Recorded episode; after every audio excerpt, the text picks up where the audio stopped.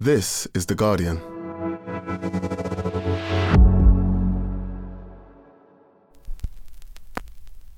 Hi there. This might not be what you're expecting. This is a bonus episode of a new podcast from The Guardian called Weekend. It's being released every Saturday. This is the last time it will be on this feed, so if you like it, make sure to subscribe. Just search for Weekend wherever you get your podcasts.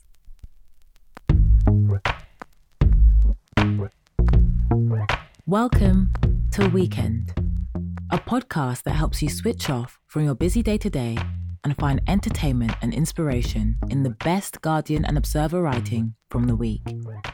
You can either listen to this as one podcast or play each article as individual listens.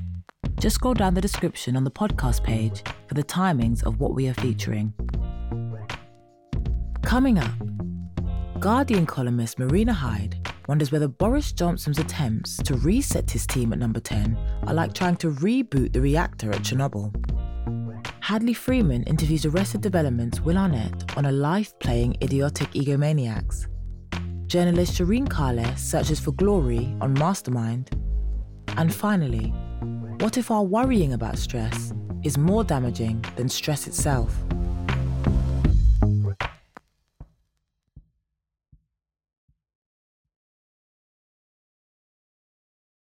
Before we jump in, a quick warning. There's a bit of bad language in this episode. First up, in a week that started with Labour's Keir Starmer facing an angry mob outside Westminster, columnist Marina Hyde examines the newest members of Boris Johnson's Clowning Street team. This piece is read by Amber Rose Revah. Having been instrumental in forcing the last two prime ministers out of office, Boris Johnson is on a hat trick. Can he do it? Can Big Dog play his cards in such a way that a third prime ministerial scalp will be his? His in more ways than one? The answer feels like a hard yes. But this never ending Greek tragedy is certainly taking its time. How's your stamina? Like me, you maybe feel the Boris Stayer is dragging on a bit.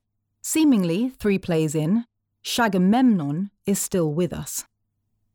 Anyway, we go again.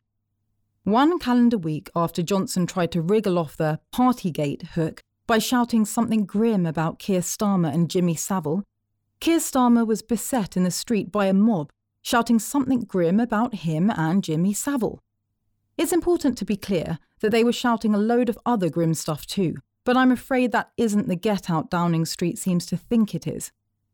In fact, it just underlines why no Prime Minister ever should be feeding dangerous conspiracy theories, which run the gamut from anti vax all the way to anti Semitism, via a selection of paedophile based nonsense and much else besides.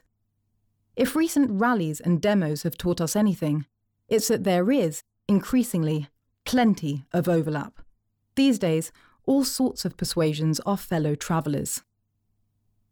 You need to be against all this stuff, elementally, not just the bits that can't get you out of a hole in the House of Commons. It's the same with mobs. The mob that targeted Jacob Rees-Mogg and his son a while back was just as bad as the mob that surrounded Starmer and David Lammy on Monday, as was the mob that repeatedly abused Dominic Cummings in his own street. They're all a pox and a signpost of worse to come, and no politician who truly cares about their country should pander to them. Moving on to number 10 Clowning Street. It's been a lively few days of long knives, not all of which have been wielded by the Prime Minister. I imagine Johnson has always had to spread out Valentine's Day. You can't be in that many places at once. So perhaps it's fitting that his St. Valentine's Day massacre started in early February and is still going. Some aides have been sacked, some more significant ones have sacked themselves, and there's some kind of mini reshuffle underway. Yes, as loyalists keep explaining, the PM is rebooting his Downing Street operation. I love the idea that this full scale meltdown can somehow be rebooted, like standing in the ruins of the reactor building at Chernobyl and going, Have you tried switching it off and on again? Or, as one number 10 aide explained of the personnel moves, What this weekend was about is bringing in capable, grown up people who will make sure the machine works better. What we're doing is creating a structure which attracts professional grown ups. Oh dear. I tend to shudder when people in politics decide to tell you they're the grown ups. There was a Labour conference a few years ago where most of Jeremy Corbyn's frontbench repeatedly boasted they were the grown ups, with Starmer going for the full principal Skinner by styling Labour as the grown ups in the room. Yes and no, mate. Yes and no. At present, Johnson's greatest advantage is the quality of his Brutuses. Bruti? Reading another non story about Liz Truss on Tuesday morning, she had a birthday party for Therese Coffey a few weekends ago, apparently, leaves me more awestruck than ever at the 1D chess being played by Team Sunak.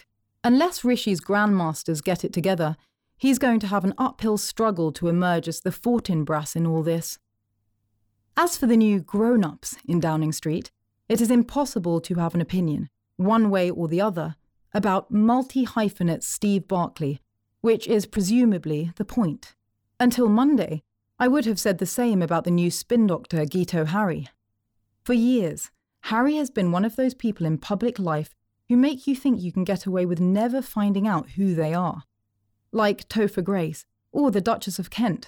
It's a kind of toss triage where the mind registers the name but reflexively declines to investigate. Do imagine my distress, then, to realise yesterday that as far as Guto Harri is concerned, this state of blissful indifference can't continue. Here he comes, gurning up Downing Street with a bag from Tesco and considerable baggage from his time lobbying for Huawei. First impressions of the new number 10 comms chief Harri looks a bit like what might happen if you put Charles Moore through an Instagram filter. Competence wise, unfortunately, he looks to be firing at the same level as an unfiltered Charles Moore, with his first day in the job unfolding with the same tactical skill and foresight as the latter's plan to save Owen Paterson. Seemingly, the only person excited about Guto Harri's appointment is tracky bummed anti hero Dominic Cummings, who, and I'm going to shock you, takes a dim view of it. That said, Cummings will never allow anything to divert him for long from his nuclear attacks on Carrie Johnson, which now seem diurnal. Clearly, Mrs. Johnson has made a number of mistakes, but it does feel way past time for acting like the buck stops with her. Why then, we have to ask, has that message yet to be got by Cummings? He increasingly comes off as someone using Carrie to sublimate the peculiar nature of his anger towards his former precious, Boris. The way Dom sees it, Johnson's problem was basically that he got her wrong and pregnant. How revealing of Cummings that he should alight on that styling, with its hideous old fashioned echoes of a time where men were described as being caught by the women they impregnated as though their wonderful promise had been sapped out of them by some two bit succubus. What crap! You really don't hear this kind of talk very much these days from people with half a brain, and no matter how often Dominic Cummings remembers he needs to mention this or that brilliant woman on his blog, I am not the only one to notice what a sad little relic this self styled futurist so often resembles. As we move into Act 25 of the shit show, then, it's worth course correcting to remember that the only person responsible for messing up Boris Johnson's life and dream job is Boris Johnson. The rest are just bit parts. Whatever they'd like to think.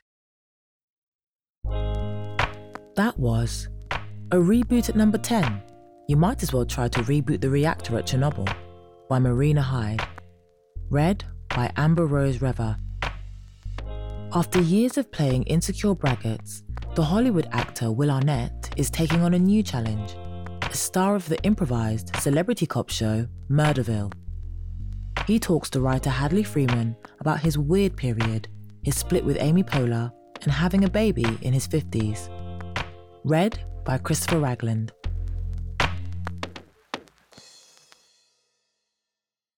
No one is better at playing idiotic egomaniacs than Will Arnett, and I mean that as the highest of compliments.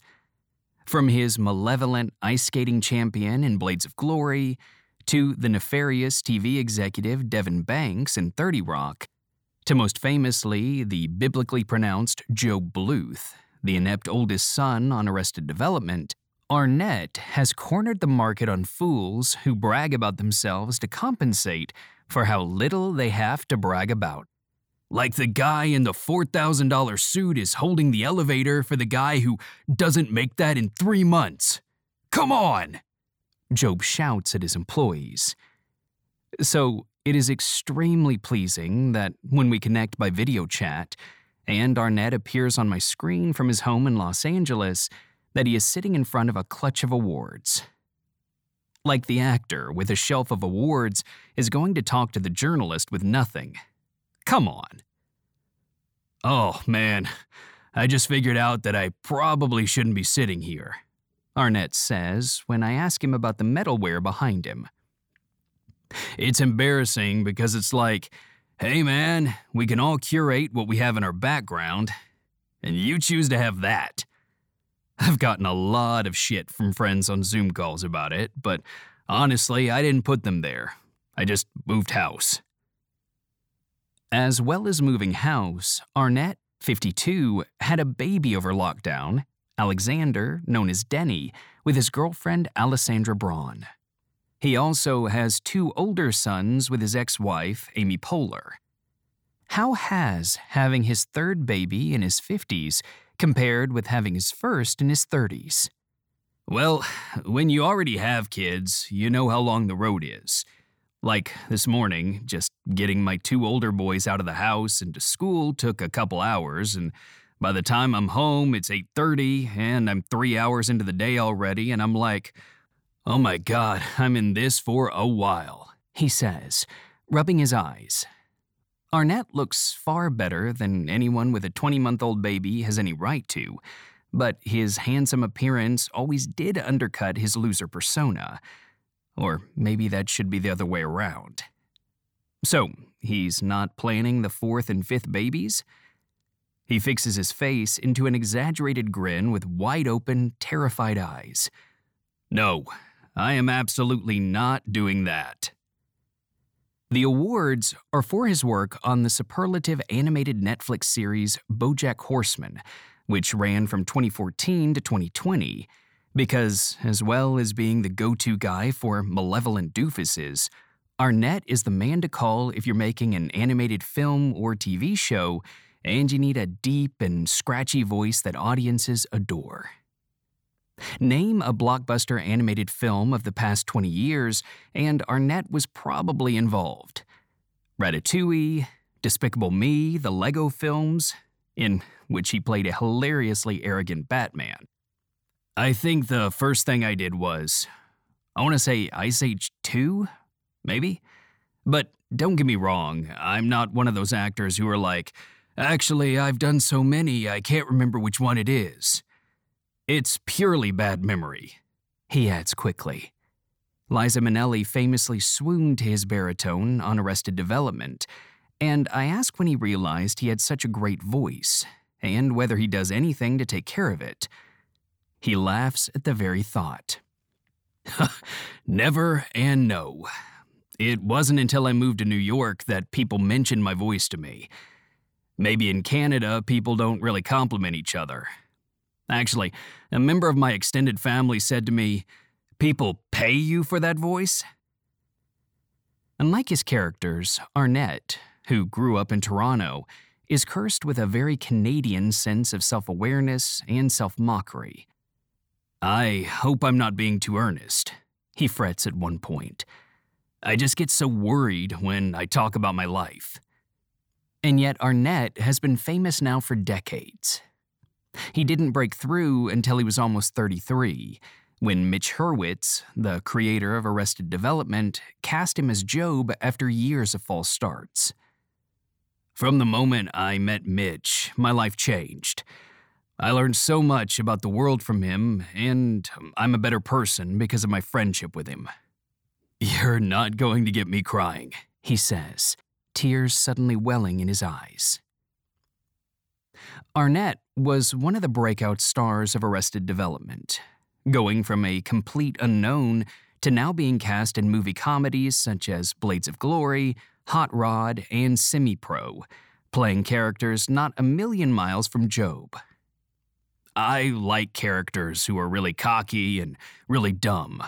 That always seems to be a really great cocktail for me, he says. And yet, over the past decade, he seemed to have enough of that cocktail.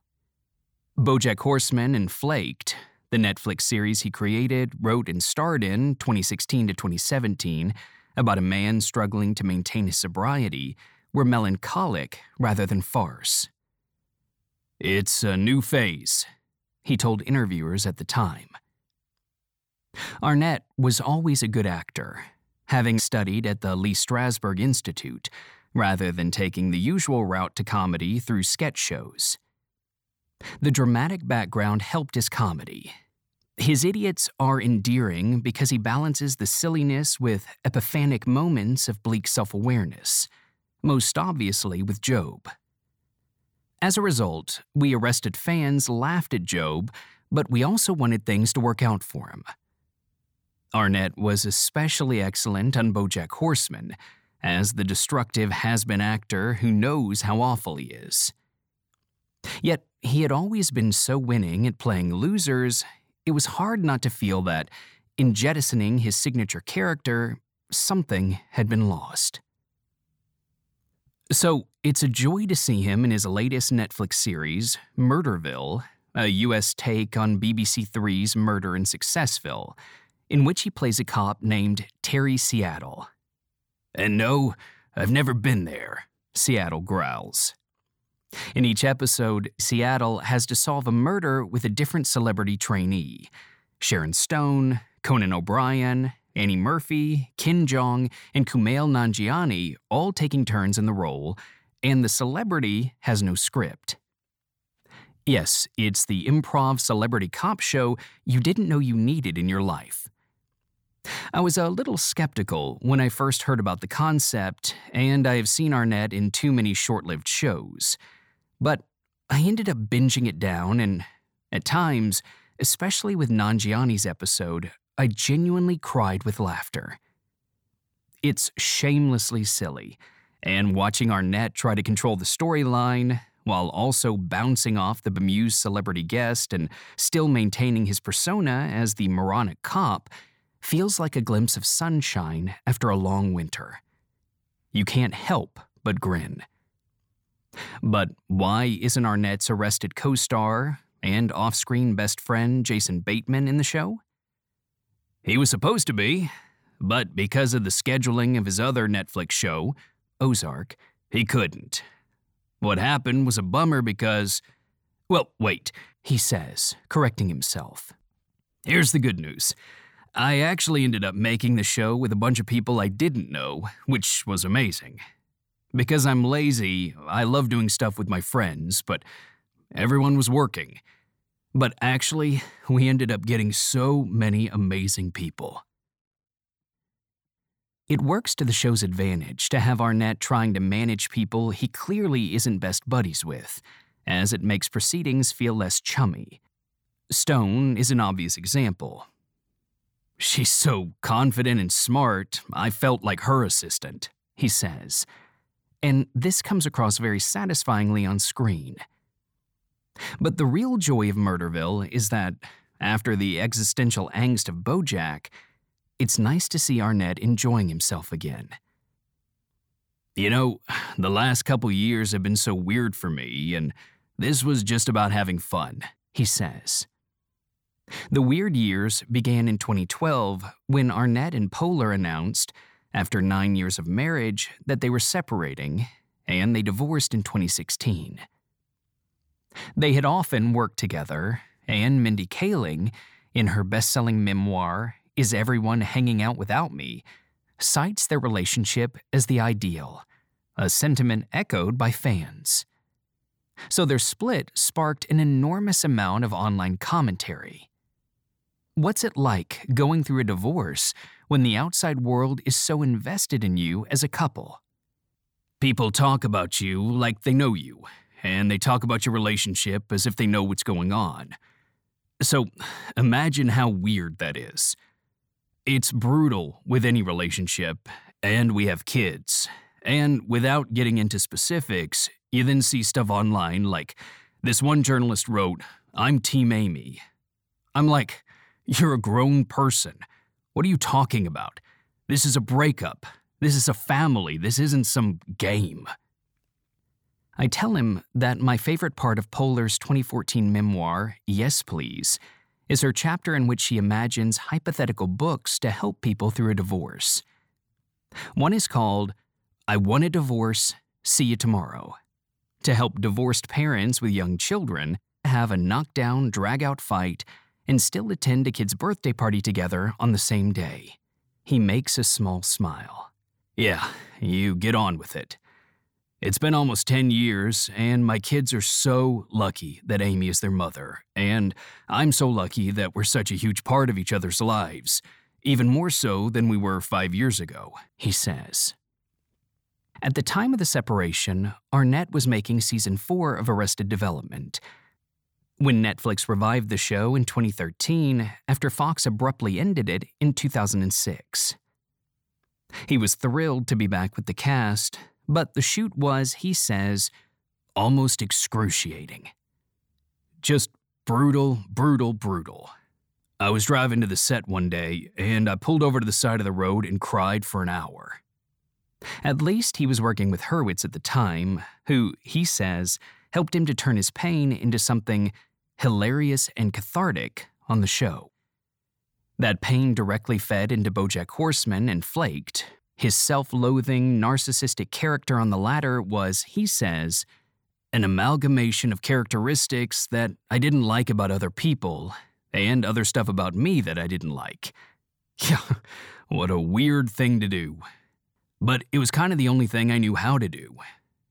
It was a painful couple of years, but I had to go through it, I guess. At the time of making Flaked, Arnett, who had been sober for well over a decade, said he was struggling with alcohol again. He winces when I bring that up. I don't know. I think we all go through things in our lives, and when we're in it, we talk very honestly about it. I don't regret saying it, but that was six or seven years ago. You know what I mean? Arnett then went back to Arrested to make the fifth series. It is by now largely agreed among the fans that the fourth and fifth seasons aren't a patch on the original three. Did it feel different making them? You know, I think there were a lot of things in those seasons that did not work. We weren't all together for a start, he says referring to the scheduling difficulties that made it impossible to get the actors all together at the same time. But there were moments when we were together, and I was crying with laughter, and it was worth it for that. Maybe it was like a very expensive reunion for all of us. Another problem was that Jeffrey Tambor, who plays twins George and Oscar Bluth, had recently been fired from another TV show, Transparent, after allegations, which he denied, of sexual misconduct. It then emerged that while filming Arrested, he had previously yelled at Jessica Walter, who played his on screen wife Lucille, and who died last year. An awkward interview with the cast in the New York Times in 2018 about all this did little to help, especially against the background of the hashtag MeToo movement. Tambor has been little seen since. Is Arnett in touch with him? Yeah, uh, no comment. It's just a bummer all round, he says carefully. Other shows of Arnett's have also come in for criticism, including Bojack for having a white actor voice an Asian character, and 30 Rock for featuring multiple occurrences of blackface the show's creator and star, Tina Fey, has apologized and removed those episodes from streaming platforms. Is it harder to make comedy these days now that people are more socially aware? I don't know. Sure, I guess. There are more ways for people to voice their displeasure these days. But then, when we made Murderville, we had a lot of laughs. He shrugs. We go back to talking about the weird years and where he is now. No longer a lost, divorced man, but a happy new father with joyful new comedy. It is crazy to me how much my whole life has shifted in five years in such a dramatic way. Isn't that wild? He says happily. We arrested fans never confused Arnett with Gob, but as with Gob, we did always want things to work out for him. That was I Cried for an Hour, Arrested Development's Will Arnett on Divorce, Fatherhood and Friendship by Hadley Freeman. Read by Christopher Ragland. We'll be back after this short break.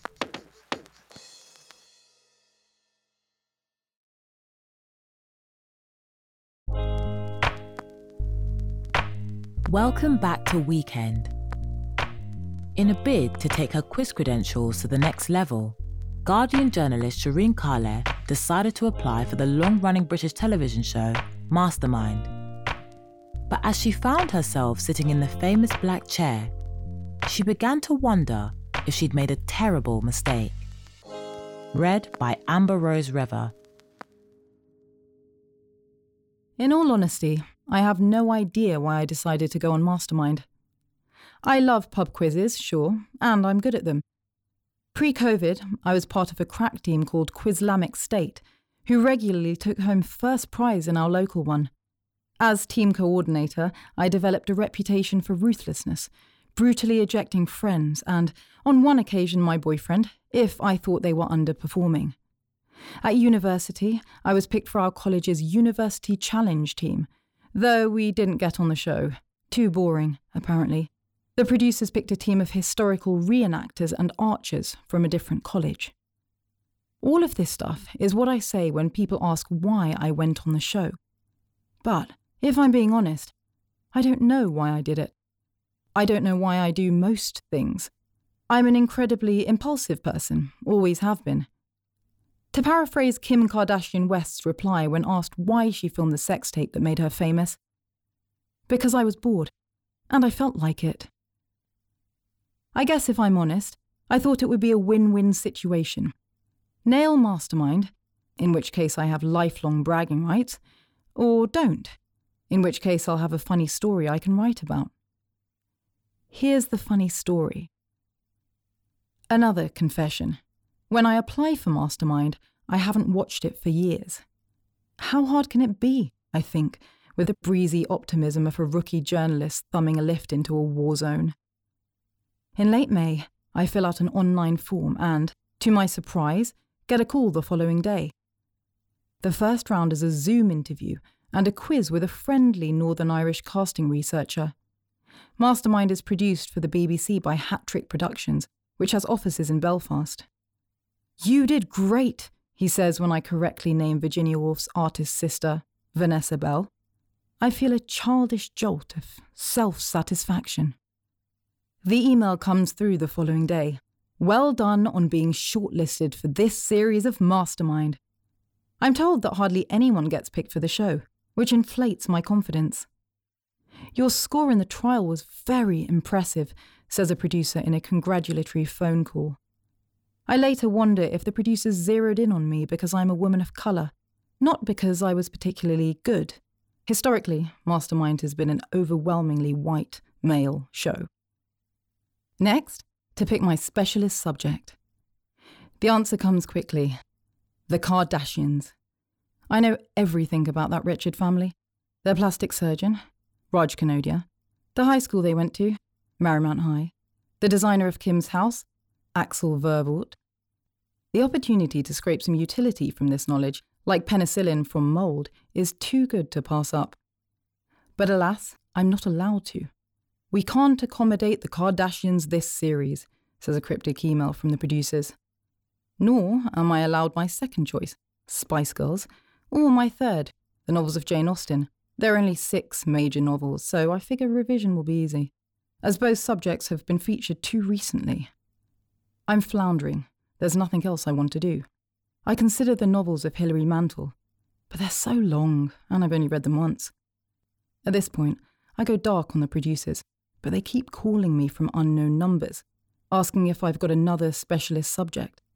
Flailing, I cast out the TV show I've been binge watching during lockdown. ER. Yes, they say. That could work. ER it is. This, I later realise, is why some people tank their specialist subjects on Mastermind. It seems the producers can refuse many of the contestants' choices, leaving them to tackle subjects they don't feel comfortable with. The contestants then don't have as much time to swat up as they would like, so they bomb. Three contestants have scored just one point on their specialist subject to date, and my heart goes out to all of them. To my credit, I realised my insane folly a week later when it becomes clear that I've got to rewatch all 331 hour long episodes of ER in under six weeks before the show is filmed in early July. I send a panicked email. Please, I beg yet again, can I just do the Kardashians? They are unmoving, but after some horse trading, the producers and I settle on an inspired compromise.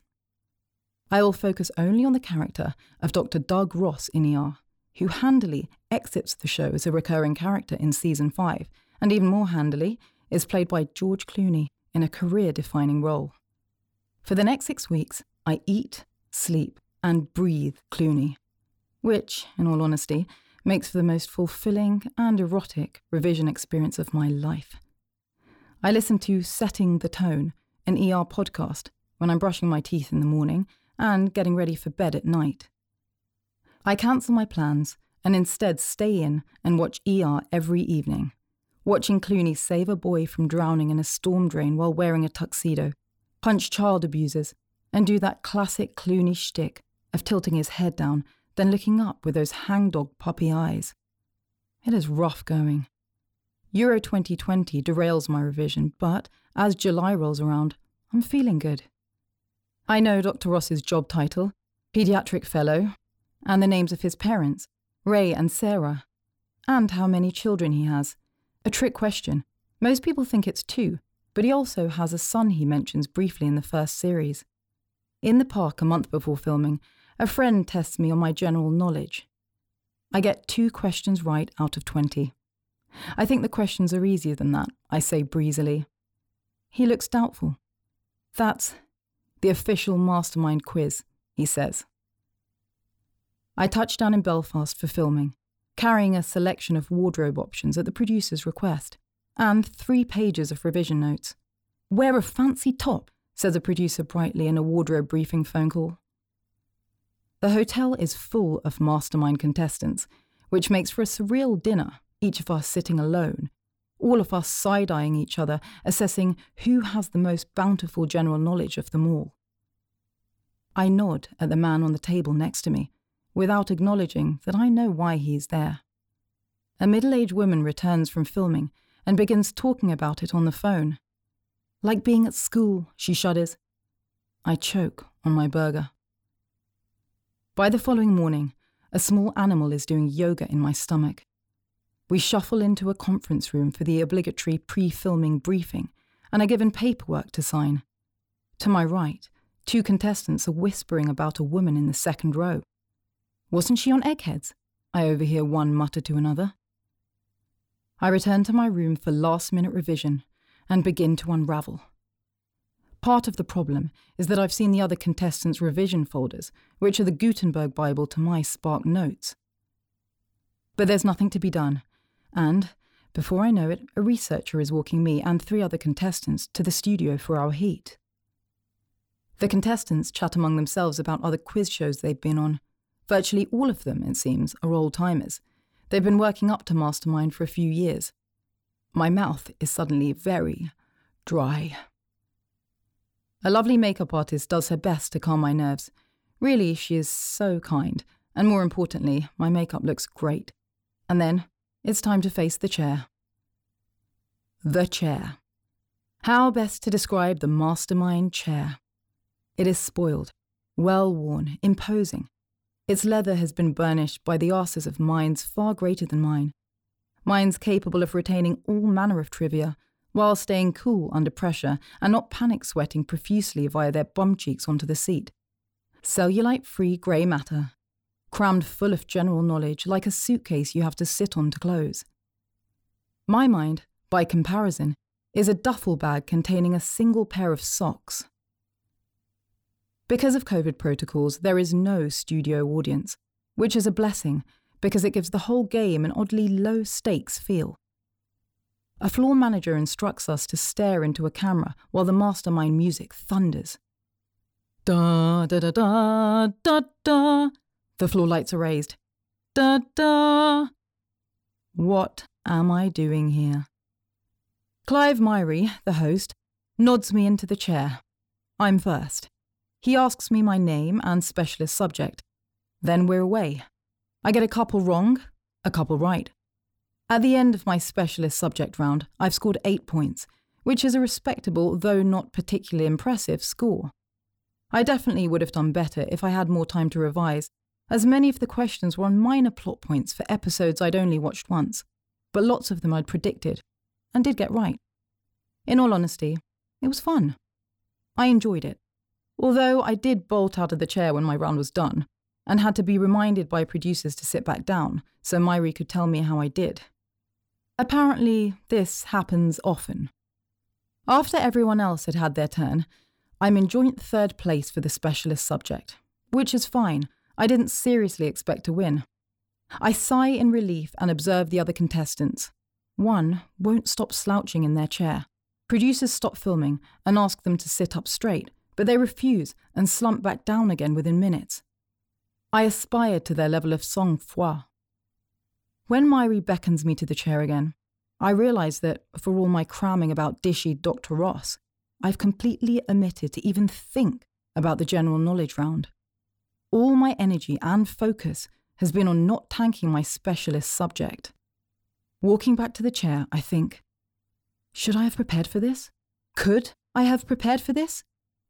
I fumble the first question, which is maddeningly easy, a question about tennis that I know but wasn't listening to properly. And just like that, it all falls apart. I can't seem to hear the questions properly, like I'm an aeroplane and my ears won't pop. The only sensation I can compare it to is the time I jumped off a waterfall in South America and, while free falling through the air, realised I had badly misjudged the angle and was about to land on a rock. Uh oh, I think, as Myrie pummels me with question after question I have no answer for. This is going to hurt. I emerge, dazed and metaphorically bloody, with a paltry four points, leaving me with an overall score of 12. To my eternal shame, I spend the next five minutes actively wishing for all the other contestants to do worse than me. Annoyingly, they do not. The final scores are 17, 16, 16, and 12. Reader, I came last. Dazed, I collect myself enough to congratulate the winner and watch amused as the slumpers scowls all the way back to their dressing room. I'd have killed for their score, but they're clearly devastated. They probably think I'm an amoeba. Back at the hotel, I call my boyfriend and deliver the news. After a pause, he says, Probably not worth it in retrospect. All that effort, and you came last. I consider never telling anyone about this ever but I'd stupidly posted on social media about applying for the show, and my editor saw it and asked me to write this piece, and it felt worm like to weasel out, even though writing this has, at times, felt like acupuncture with a drill bit, or watching every embarrassing thing I've ever done on an IMAX screen. Besides, I tell myself, as I lie awake at 2 am, it's not like I got the lowest ever score on the show. That honour goes to athlete Kadeena Cox, who scored just three points on her specialist subject of Arsenal on the celebrity edition and none on general knowledge. I wonder how she's doing. What lessons can I learn from my tale of televised quizzing mediocrity? That Mastermind is harder, I would go as far as to say considerably harder, than a pub quiz. The next time I feel like doing something dumb and impulsive, I should get another piercing. That the best way to transcend shame is to lean all the way into it make it a funny story, and come out the other side. Because the only thing worse than a person who flubbed Mastermind is a person who can't laugh at themselves. Oddly enough, I actually don't regret it that much. I still love quizzes.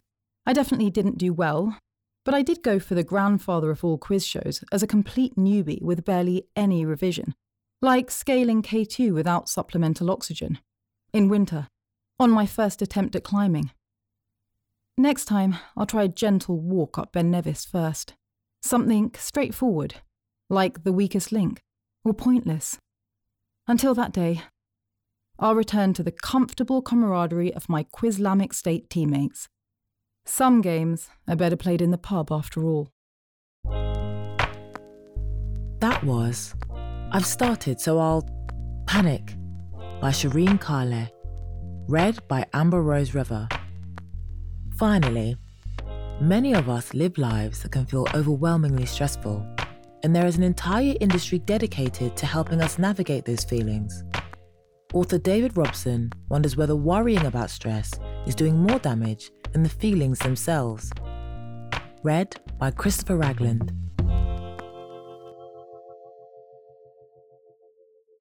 In the late 19th century America, a somewhat bizarre form of abstinence emerged. The vice was not alcohol, but anxiety. Citizens of New York began to attend regular don't worry clubs in which they encouraged each other to look on the bright side of life. Their founder, Theodore Seward, argued that Americans were slaves to the worrying habit, which was the enemy which destroys happiness. It needed to be attacked with resolute and persevering effort. By the early 20th century, the psychologist William James described how people had developed a kind of religion of healthy mindedness, with the aim of turning the mind away from all negative thoughts and feelings. Today, we seem to be living in a global don't worry club. Books, magazines, podcasts, and TV shows frequently outline the dangers of stress Many assume that anxious feelings are inherently and inevitably bad for us in the short and long term, and that they must be eliminated. Surprisingly enough, however, a growing body of research suggests that it is our beliefs about our feelings, as much as the feelings themselves, that determine their effects on the brain and body. Negative views of stress and anxiety often exacerbate our problems.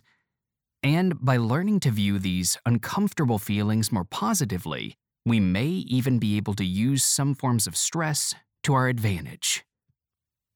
To understand how this may be so, let's consider a concrete example. Imagine that you are facing a difficult exam or an interview that is going to determine your future career path.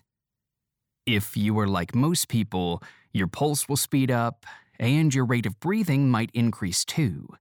And you may well assume that this stress response will damage your performance. How are you meant to concentrate after all if it feels as if your heart is about to break through your rib cage? Now, consider an alternative possibility. The physiological arousal that you are experiencing is an evolved response that helps you to deal with new challenges.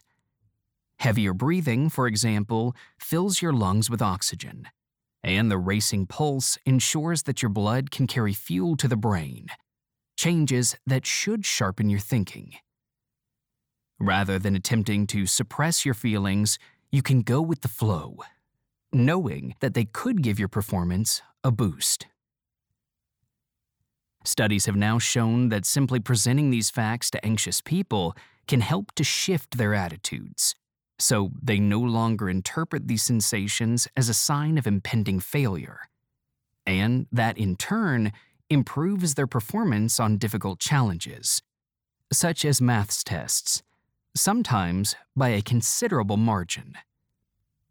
Apart from these cognitive changes, our attitudes to stress can also alter the way we perceive our environment and what we learn from it.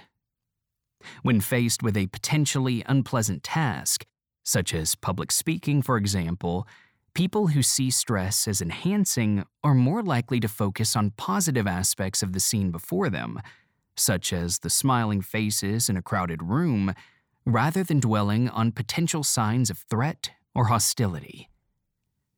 They also become proactive, deliberately seeking feedback and searching for constructive ways to cope rather than trying to hide from the problem at hand, and their thinking becomes more flexible and creative as a result.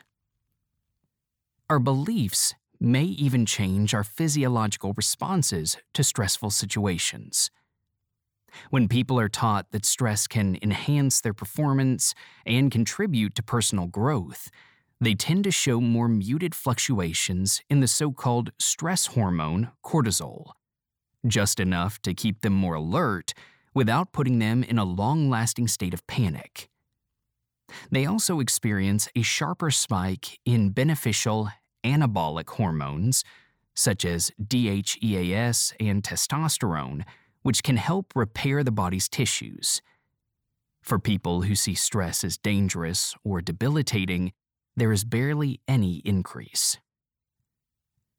Overall, it seems that negative beliefs about anxiety and stress create a kind of vicious cycle that pushes us into ever more catastrophic ways of thinking. The result is that the body and brain start to react more and more as if they are in real physical danger, and the only option is fight or flight. If we begin to see those feelings as a potential source of energy and motivation, however, we can break that cycle. There is even evidence that the way we feel about stress can influence our overall longevity. One U.S. study tracked the health of more than 28,000 people over eight years, with questionnaires that measured people's stress levels as well as their beliefs about the effects of that stress. Among people with high levels, those with the negative views were considerably more likely to die than those who believed that stress was harmless. Importantly, this was true even when the scientists controlled for a host of other lifestyle factors, such as income, education, physical activity, and smoking. It's important to be careful when interpreting correlational findings like this. But Given the experimental work showing that worrying about stress results in a worse physiological response in the moment, it's plausible that the effects could add up over time to influence long term health. It's not necessarily easy to pull off this shift in attitude, of course. Western culture generally teaches us to get stressed about stress, and the habit can become deeply ingrained. This is not about toughing it out, which, if you're struggling to cope, can be a recipe for disaster. Nor is it about learning to simply put up with unacceptable workloads or damaging relationships. But as you encounter some of life's smaller challenges, consider whether you might begin to view your anxiety a little more kindly, as a potential source of energy and resilience. To misquote Shakespeare's Hamlet, stress may be neither good nor bad, but thinking makes it so.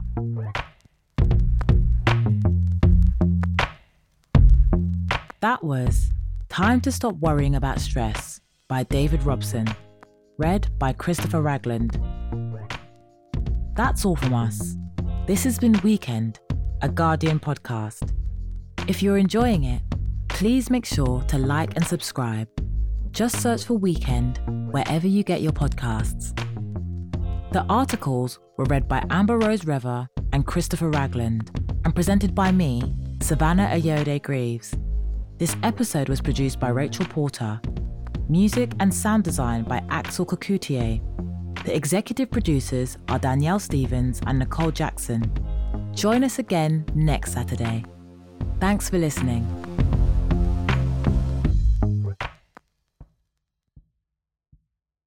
This is The Guardian. Thank you.